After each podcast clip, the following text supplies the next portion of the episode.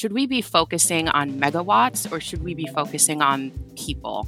That's the linchpin I want to say in all of this is if we aren't focusing on the individual, then we're going to miss a lot. Hi there, everybody. Uh, this is Solar for All podcast focused on the intersection of race, class, justice, and equity and the clean energy industry, where we're all hard at work trying to solve global problems. Um, I'm your host, Jeff Greenfield. And I want to first off mention that the show notes and lots of other great resources and all of our past episodes are all available at the website solarforall.show. So that's solar for all, one word, dot S H O W. Um, I am excited to introduce our guest today. With me is Olivia Nedd. Olivia is the policy director for the Access and Equity programs at Vote Solar. Um, many of you all are familiar with Vote Solar. They're a fantastic uh, nonprofit that's been doing really important work in our industry since 2002. Um, Olivia's got her uh, bachelor's from the University of Central Florida, and she earned a JD at Howard University School of Law. She's worked with a variety of organizations um, before joining the Vote Solar team. And I am super excited to talk to you today about all these issues and, and the important work that you're doing with Vote Solar. Welcome to the show, Olivia. Thanks so much for having me. I'm really excited to be here today and talk about some of these really important issues. Yeah, yeah.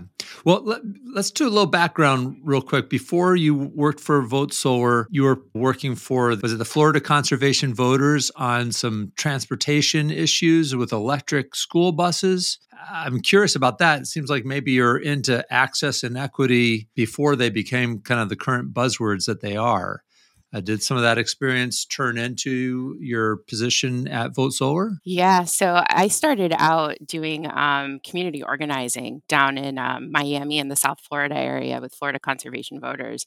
And the focus of that work was really how do we get electric school buses into low income and communities of color so the volkswagen volkswagen had that big scandal where they had to like give money to states to um, to mitigate the the actions that they took. And so what I was really advocating for was can we take those Volkswagen mitigation funds and apply them to electric school buses and then be even more specific about making sure that they're in communities that need them the most. So these are low income communities down in Miami-Dade that have really high rates of asthma among their children and they have real health issues that they're facing and an electric school bus could really mitigate some of those challenges that they were facing. So it was really really awesome to not only just get into like electric transportation, but to really learn about the intersectionality of something like transportation, that there's health issues, there's housing issues, there's so much more that we weren't thinking about that we needed to be thinking about. And so that transformed into Vote Solar in a very interesting way. I was giving a presentation to a, a group of um, community members, and they had tons of questions about, well, what happens if my electricity goes out and we have this school bus? How can we use this school bus as a resiliency hub for our community? And so that really sparked my interest in terms of how do we think bigger about something like storage on a school bus or solar? And how do we really think about who's benefiting from it. It's really hard to get electric school buses into these communities. So how do we how do we do it? How do we really think about it in an equitable way and then also bring those individuals to the table? Wow, yeah, intersectionality indeed. Plus technology overlap. So you you mentioned obviously electrification of transport and air quality and asthma, uh, but then there's also that whole issue of V2G vehicle to grid storage and the value of that and who who gets the benefits for the value of that um, how it all it's all it's it's evolving right now. I mean that's cutting edge policy stuff that maybe we're going to be watching over the next five years. Oh yeah. And like i think the thing that we really have to think about is when we bring these kinds of technologies into these communities what kind of relationship do they have with them? How do they understand these technologies? How have they interacted with them before? And if we aren't also thinking about that, how do we like how do we make this thing work and grow and really support community members? And so that's also another really important thing I, I thought about too. Wow. Yeah. Well, let's get into that. Um, and I don't want to limit it to the the school bus project and and what you were doing before Vote Solar. Let's let's broaden it up and and get everybody up to speed to where you're at today. Tell us a little bit about the the actual access and equity program. I i saw on the the vote solar website you know vote solar has five policy focuses and this is one fifth of of the the the you know the the foundation of what vote solar is focused on uh, right up there with grid modernization and you know rooftop community and utility scale solar. So in some ways that's uh, that's surprising. In some ways it's appropriate. Um, was it was it something new, or has Vote Solar been focused on this intersectionality piece for for quite a while? This is something new, and I think it's something new for the industry as a whole.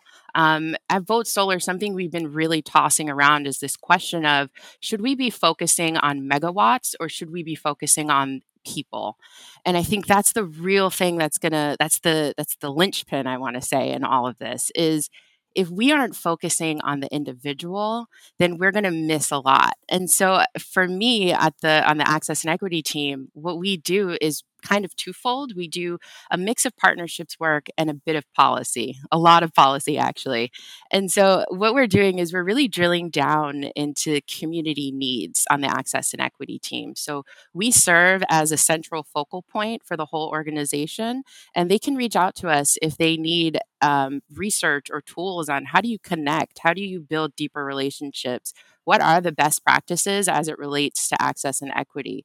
So, doing that deep work on things like energy burden, um, even like deferred maintenance um, on houses, single family homes who can't put solar on, can't put rooftop solar on, they have a lot of deferred maintenance. So, how are we addressing something like that? Energy efficiency, um, housing challenges. So, our team really just does the whole gamut of access and equity, but we're really working to become experts in this space since this is so new and it's it's really time for us to think about everybody as a whole, be more people centered, if I could say. Well, that sounds about right. Um, so you've been there for two years. Um, what have you learned? Is there something that you know? Obviously, you're you're getting up to speed quickly on solar. You're getting up to speed quickly on policy and some of the connections and network that Vote Solar has. But now you're running this program. What are some of the the things that you've learned in the, your time there that maybe have surprised you, or that might be um, useful for our listeners to know in, in their worlds? Yeah, I came to this space. So before I did my work at Florida Conservation Voters, I did criminal justice work. So this was like a completely new space. Solar and energy was just brand new. And something that was really surprising to me was how dense and technical this information is and how inaccessible it is. I had a really steep learning curve trying to understand not just energy burden, but rate design and things like distributed generation. These are concepts and topics that aren't meant for the everyday person to understand or really get their fingers deep in the weeds on. And so I was really surprised when I got to this space at the lack of community groups who are showing up at the table. I was surprised at how little advancement has been made in terms of community engagement and how far we have to go. And if you look at other areas or sectors like criminal justice, like procedural justice is something that's really important in that space. How do we take something like that and also make it important here too? So we want to, I want, like, I was surprised to see not enough engagement, but then I was also really surprised to see that the processes that have been created to engage in this process are so difficult. So then now community groups cannot participate or they have a more difficult time getting involved or making their voices heard. Yeah, well there's a lot a lot that you just said there. So let's back up a minute and unpack this. I want to focus on one thing that uh, you know some of our listeners that are you know solar wonks and have been policing following policy for years um, you know totally get um, but you mentioned rate rate design. And you know at the end of the day each state and within each state each utility there's lots of rules and regulations that impact solar and how the economics of solar work and whether or not solar is kind of harder to get for the individual or easier to get for the individual. And then I don't know, maybe I'm cynical. I'll, okay, I'll admit it. I'm cynical. These these uh, policies have been kind of written by the folks that benefit the most for years and years, and um, it's boring stuff. It's like cross your eyes, policy wonkish stuff. It's not really accessible, and a lot of people are not familiar with it. And so, therefore, the back rooms, the people go in there, lobbyists, and they kind of hammer out rate shapes and policies that benefit the status quo and benefit the the monopoly utilities mostly um, historically um, and slow down change. Now, is that too cynical, or is that maybe painting a, a, broad picture of what's happened over the last 25 years. I think you're exactly on target. and I don't think it's too cynical because that's the reality that we live in. And we have to be honest about what things look like now in order for us to make the change down the road. And, and I've seen, like down here in Florida, for example, FPL, our um, utility company down here in South Florida, they just went through a rate case, and they we they were able we were able to bring on a community group, the CLEO Institute, and they were able to come in and participate in this really co- this complex rate design process.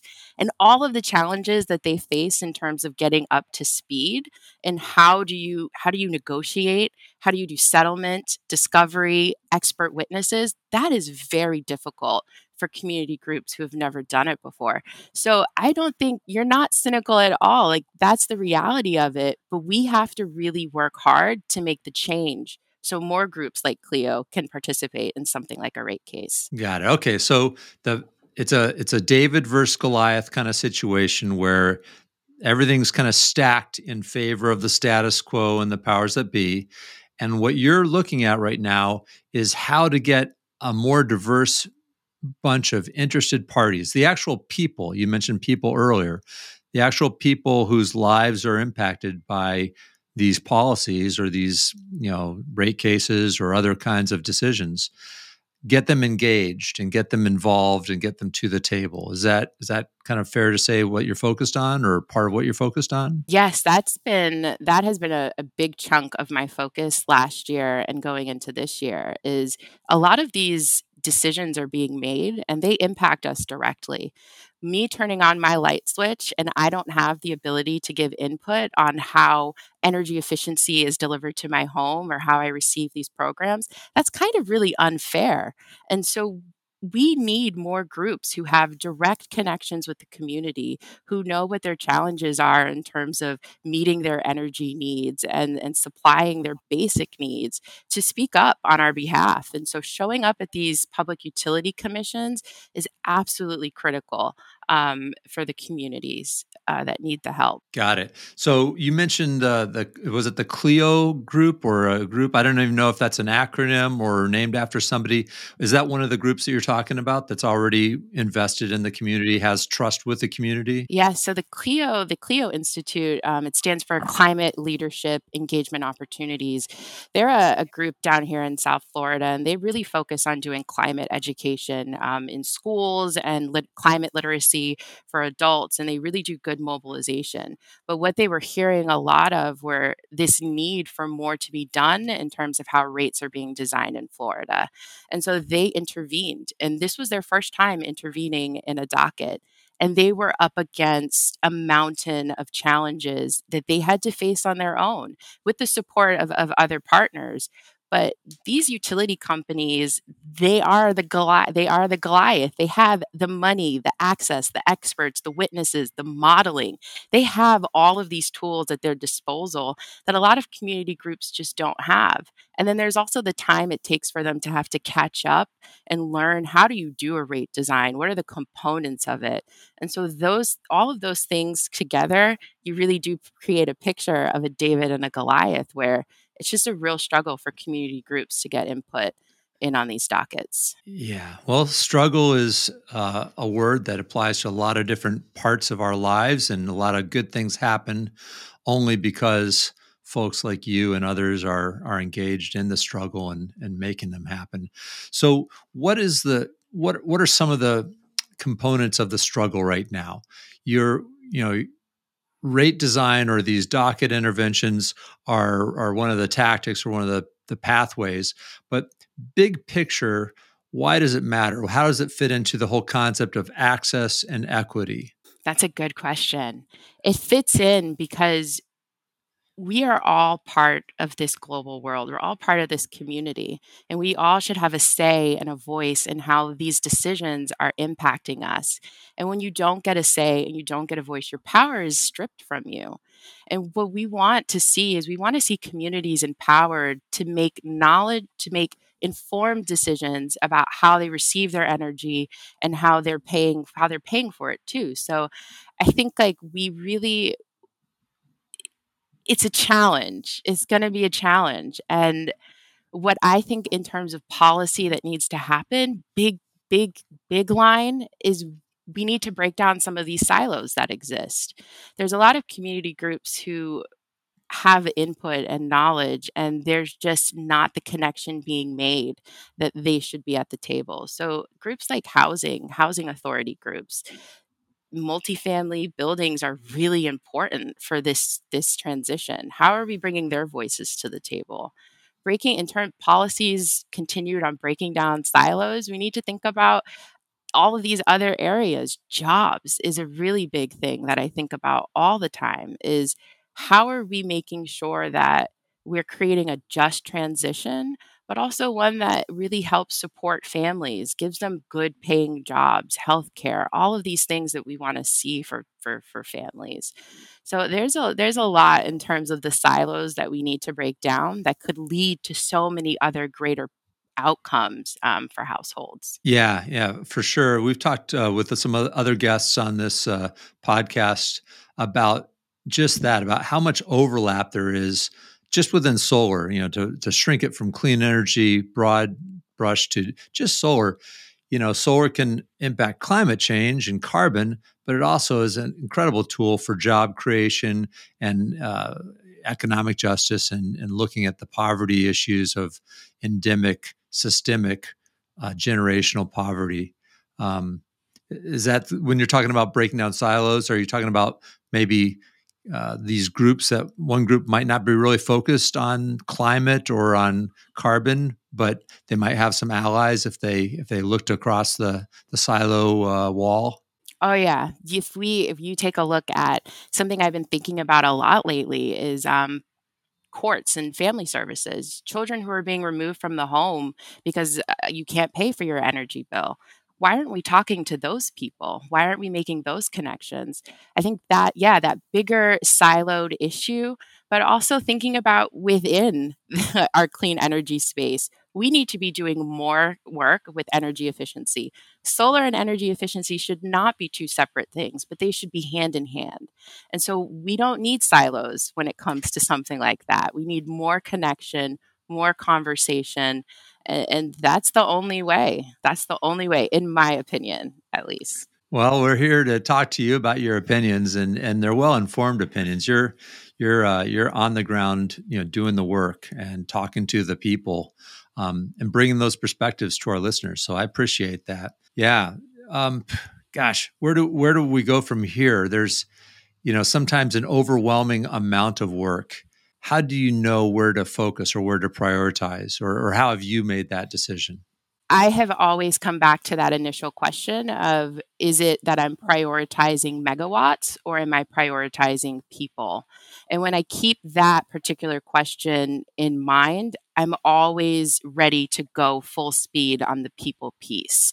It's thinking about there's a host of issues that an individual encounters and how am i really centering centering the person in all of the decisions that i'm making so you know if i could give an example i'm thinking about a community um, the Archer Farms community. I have a ton of Florida examples because I love my state, but um, the Archer Farms community, this is a historically Black community down here in Florida. And um, they wanted somebody, there was a deal being made behind the scenes between the county and some other folks um, to build a solar farm just outside of the community. And the people in the community learned about it um, when the notice was posted on a fence. Like it was too late, like the deal was clearly being made.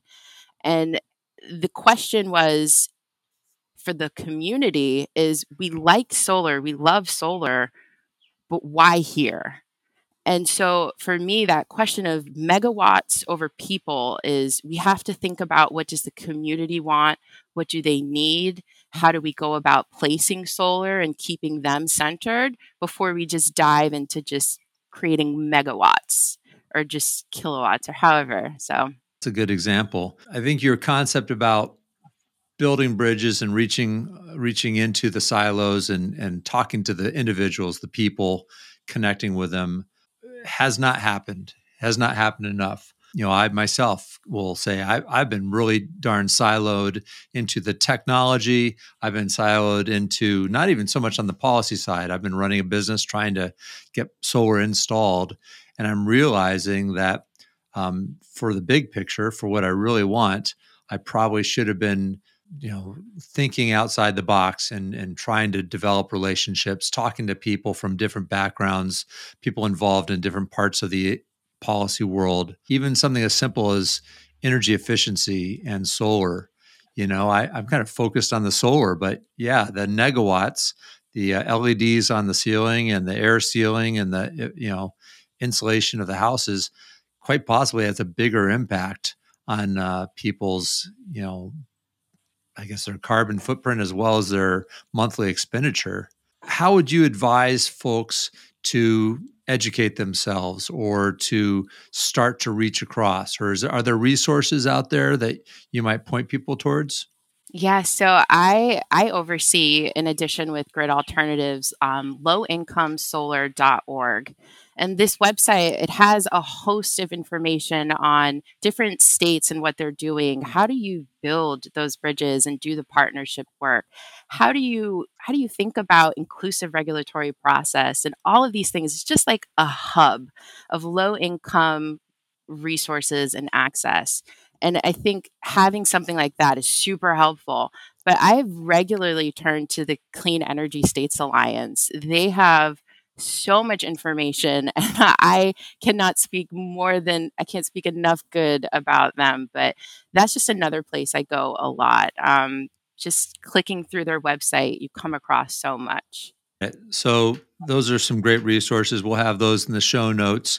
And so no matter where you're listening, if you're in California, if you're in Nevada, if you're in New Jersey, um, your policy environment and the regulatory stuff going on is probably really different. But uh, CESA, Clean Energy States Alliance, uh, is a great organization. Vote Solar is a great organization. And um, it sounds like one of the things that you all are doing at Vote Solar is that you've got an advisory committee trying to help uh, folks as they formulate low income solar uh, policies or initiatives. Is that something that's really picked up, or are people still waiting on the the Build Back Better, you know, initiatives, or are some people already taking a lead, trying to harness that that ability of of solar to be much more than just uh, you know, a, a clean electron.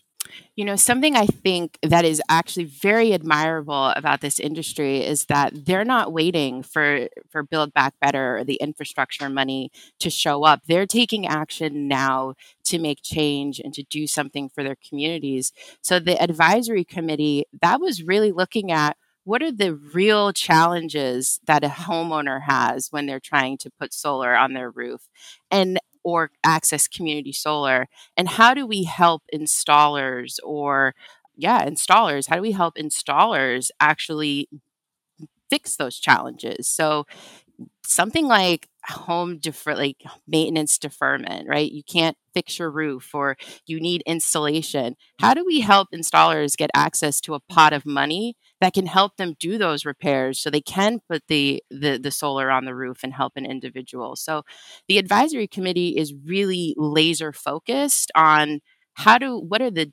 issues that an individual has and how can we really fix them? Yeah, that makes a lot of sense. I know a lot of our listeners have looked at roofs that are near the end of life and the customer wants solar for a variety of reasons, but suddenly that project, you know, doubles in cost because they've got to get a new roof. Um, yeah, those are tough challenges in a lot of ways. One of the things that you said, I want to come back to, I, I should have jumped right on it because it was shocking to me. You said that uh, children sometimes are being removed from their home because the parents can't keep the utility bills on. Um, you know that that might be day to day life for folks that are in the social work area or or dealing with children's services, um, but that's probably a, a, shock to to many others. Can you tell us more about that, or, or is that really something that's happening, and is solar uh, part of the solution?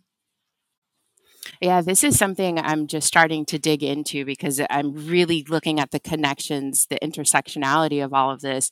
And a friend of mine does some work um, in children's services, and you know, she's had some a couple of cases where the parent can't keep the lights on, and then it becomes a neglect issue.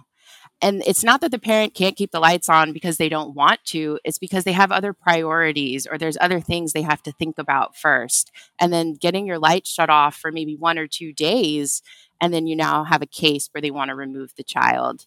This is something that shouldn't be happening right? We should have a, a means to help parents pay for their electricity bills especially if it means keeping their children. But this is something that quite honestly, I don't know how deep this runs. I haven't really explored it yet. It's something I want to look into going into this year. But it's something I think that we really have to dig deeper onto how much does energy connect to so many of these other areas and how are we overlooking it or missing it and not really addressing the the basic needs that folks have. Yeah, yeah. Thanks for thanks for bringing that up. You know, uh, they talk about energy burden, and this is a, a you know stat, st- statistic. Uh, I think effectively, what percentage of your annual or monthly income do you end up spending on on energy? And for for me personally, as an upper middle class person, it's negligible it's not a big deal if my electric bill is $200 or $250 you know in the, the big scheme of my world that's a small piece.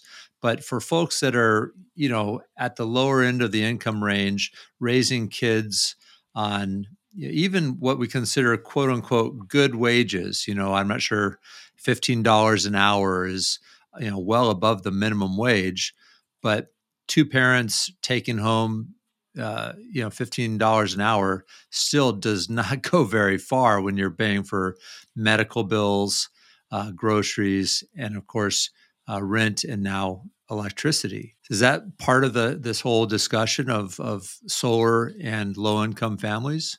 Absolutely. I think for me, for example, I too now have the privilege of not worrying about energy burden.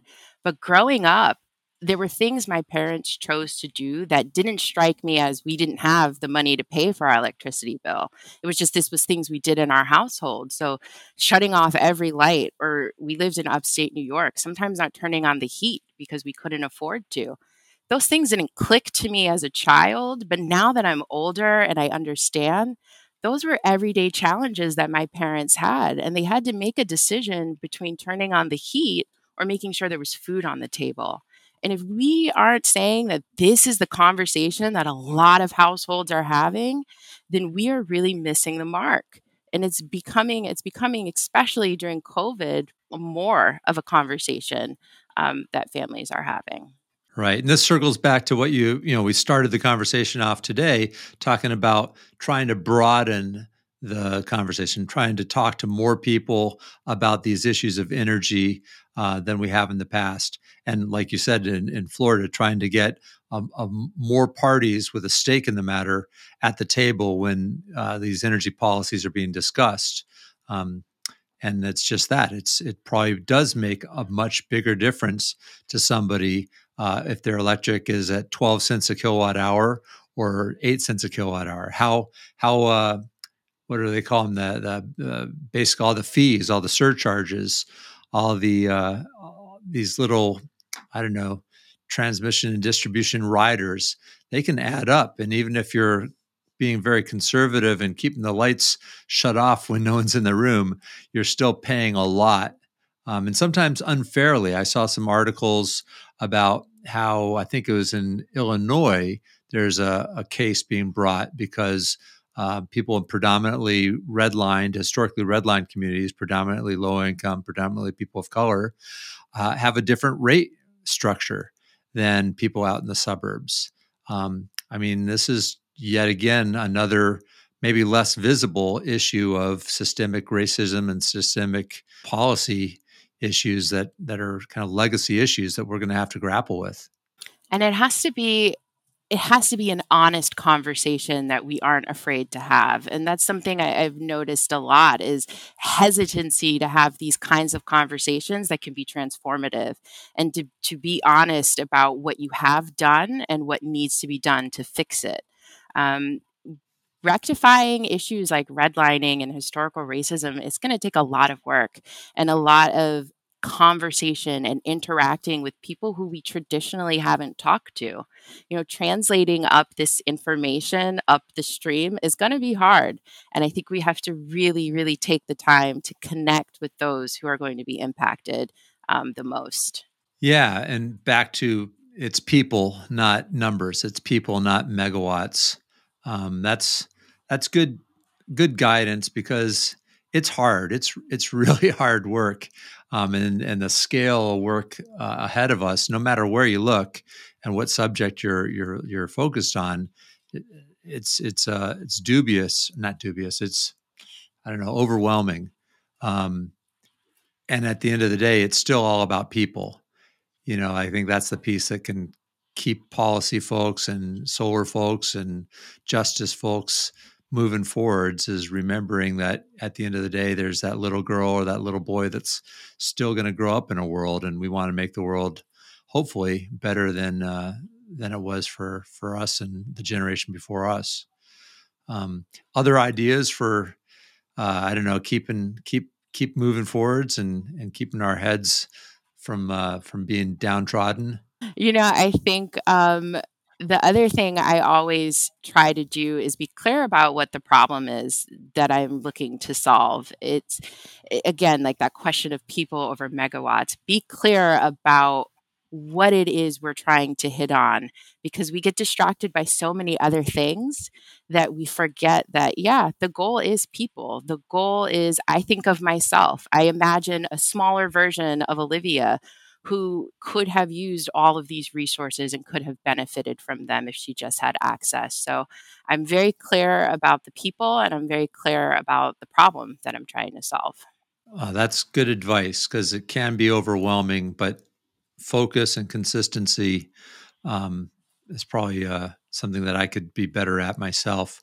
Um, in your journeys, in your you know policy work and the folks that you're meeting, does anyone or is there any policy or, or organization that stands out or even a state or a city that stands out that folks could really benefit from taking a look at uh, maybe hold up as a model or, or, some initiative hold up as a model I've been really following lately um, the Colorado just transition um, work that's happening. So they're closing um, down some power plants. And what I'm really fascinated by is how they're going about making a just transition happen. How are they thinking about the community as well as the individual and then the city as a whole? So, uh, th- closing the power plant is going to cause some property, um, some loss to the um, income from the property taxes. I believe that's how you say it how are you replacing that money that is so critical to the city that they need in order to provide for the schools and do these different operations? So i'm really focusing right now on um, on that particular one just the just transition that's happening. Got it. Got it. So this in this case just transition is a term being thrown around and the concept of as i understand it is okay we're making a transition from fossil fuels the old school to solar and wind and storage and smart grid, the new school. Uh, that transition's happening.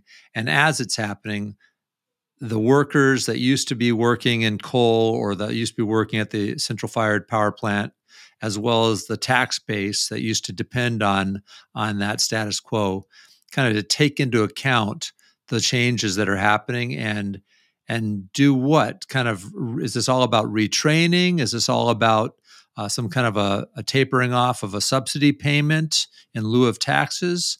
Uh, what what are they doing in colorado that that seems to be uh, a good model? So they're taking right now they're taking recommendations on like how do they actually effectuate like how do they plan, like create this plan of what the just transition is going to look like for the community. And so it's an opportunity to to say these are the kinds of policies we want to see. We want to see things like full benefits and wages for individuals who could potentially lose their job. And for folks who don't lose their job, how are we helping to make sure that they have the financial support they need or the opportunities for higher education um, to grow with this new technology that we want to bring in? So I think looking like there's a host of policies and opportunities um, beyond just the individual, like really looking too at the community and how do we put in protections for displaced families to make sure that if plants are closing, are they receiving the support that they need?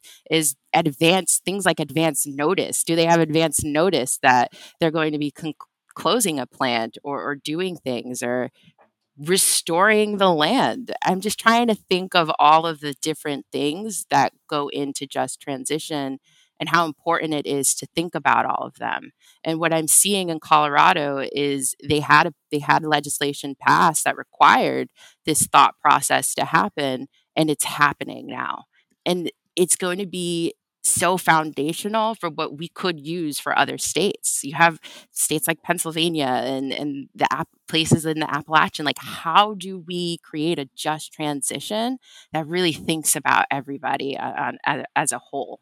Well, it sounds like at the core, it's let's get stakeholders at the table. Let's let's listen. Let's not make policy from the top down. Let's not not make policy from the outside in. Um, but let's start with you know a dialogue let's start with those important conversations. And it's probably going to be different in pennsylvania than it's going to be in in, in colorado. That sounds about right.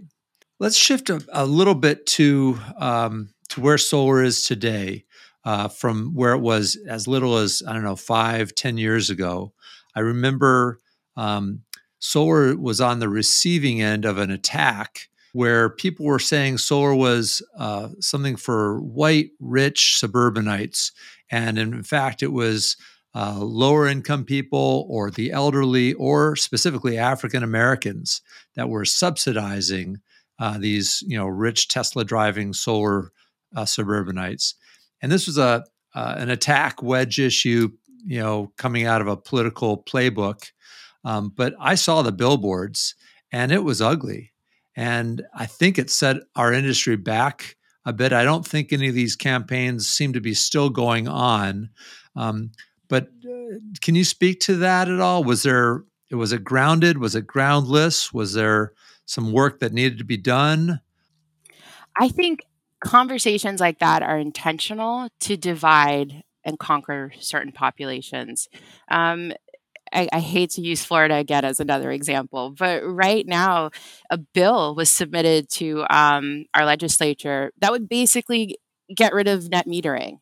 And the way that the utilities are going about having that conversation is to say that a cost shift is happening, that certain pots of customers are subsidizing this group and they're not being honest and that's the part that's most frustrating is yes cost shift happens, but cost shift is happening everywhere. And you guys are picking and choosing which cost shifts you're going to promote and say is harmful. So I think it is a very coordinated, very thoughtful, but we've seen it a thousand times kind of effort from these groups. How do we band together and stop this kind of rhetoric from happening that's that's the question and the only way it can happen is when we come together as a community and say you're wrong you're lying and this is what we need I don't know another way, to be quite honest. Wow. Well, the, the bad news is I was wrong and it is still happening and it's right there in your backyard. It's it's still a tactic being used to divide and conquer. And the good news is that yeah, we do have truth on our side and hopefully um, truth can prevail. So we need a lot of work to to make sure to get the the uh, a megaphone at least as loud uh, to shout from the rooftops the truth because um, you know the the utilities and the fossil fuel industry have pretty loud megaphones. They've got pretty deep war chests to try to promote their agenda. Is it something that that we should be supporting Vote Solar with, or are there local organizations that are are better fit? Should we be getting involved statewide? All of the above. I think it's all of the above. I think it's supporting organizations like Vote Solar, but there's so many community-based organizations that are really vocal about this. And uh, you know, connecting with us, we would be more than happy to connect folks with with community organizations that are on the ground and can really address these issues. But yeah, it's going to be all the way from the city to the county to the state to federal that if all all of these aren't connected it's it's going to be difficult to make some change happen. Well, you seem like one of the people out there making those connections, and um, is a, a, great organization that's a repository of information for policy support, as well as you know outbound uh, active work, uh, taking on, uh, I guess, some of these these big challenging issues. Um, Olivia, it's great to have you uh, on the show and sharing what Vote Solar and your your division is is doing. Um, I'd like to, you know, take this down to the personal level and and just talk more about Olivia for a minute. Um, is there in your in your history coming up? Is there something that you want to share with our our listeners? This is uh, the the Solar for All Better Together section where uh, you can note and promote a favorite book or author or thought leader and uh, some some of the wisdom that that's helped you along the way. So, a book I recently did read was um, it's called Sabrina and Corina. It's by Kali Kali Far, Fajardo Anstine. I think I said her name right, but um, it's like it's this really great book. It's got eleven short stories, and it's really focused on the lives of Indigenous Latinas, um, of indigenous Latinas in Colorado and northern New Mexico, I believe. And it's just the way that the book talks about the experience of these individuals, um, culture, um, how they have experienced things like violence um, and gentrification and abandonment, like what it's like to grow up as as a um, indigenous, uh, a Latina of indigenous ancestry in that part of the country. So it, it's just a really good book that just talks about, you know, the value and the culture of these individuals and, you know, how they use storytelling um, to pass down these really important um, tales, not tales, but um, stories um, that make that make a difference for them. So it's a really it's a really good book. I, I recommend it highly. Um, Sabrina and Corina is what it's called. Awesome. We'll have a link to that in the show notes. I'm really curious right now. I'm looking forward to taking a look at that book. Um, and then, is there any kind of advice or wisdom that was given to you that you think it would benefit our listeners? Any anything you'd like to share in that department? Um, I think like the best thing I've learned is that trust is built, not given.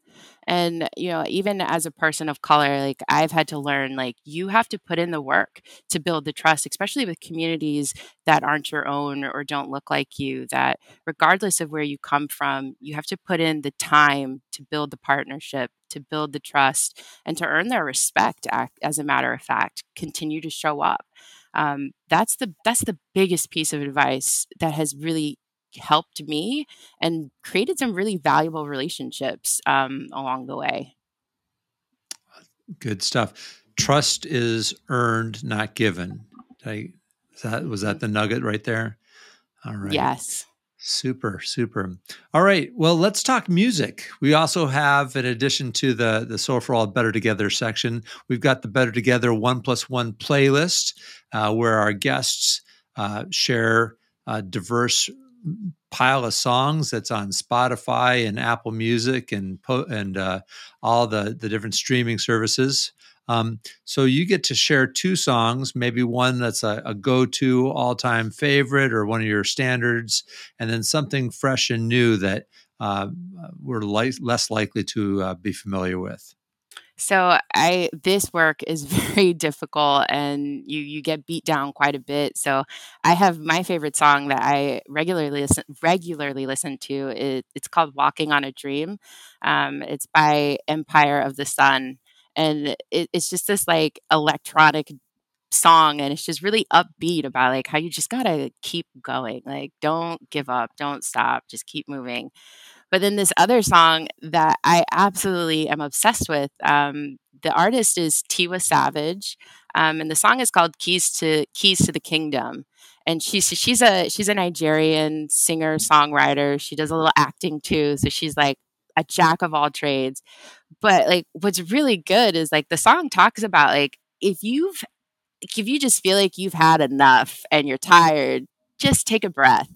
Remember who you are take a look up at the stars and you will be just fine. And so I think like I need one song to help me keep going and then I need another song to remind me that I can actually do this. So those are my two, Walking on a Dream and Keys Keys to the Kingdom. Oh wow, I love it. I'm I'm stoked to listen. Uh, thanks for sharing those, and thanks again for all the work that you're doing and for being a guest on on our podcast. Um, I want to also thank our sponsor, Third Sun Solar. Um, if you're in Ohio, go solar with Third Sun. And uh, I want to thank our listeners. Um, people are really, this is a coast to coast show, and folks uh, that care about this issue are tuning in. They're educating themselves. They're promoting this. They're sharing this. They're spreading the word.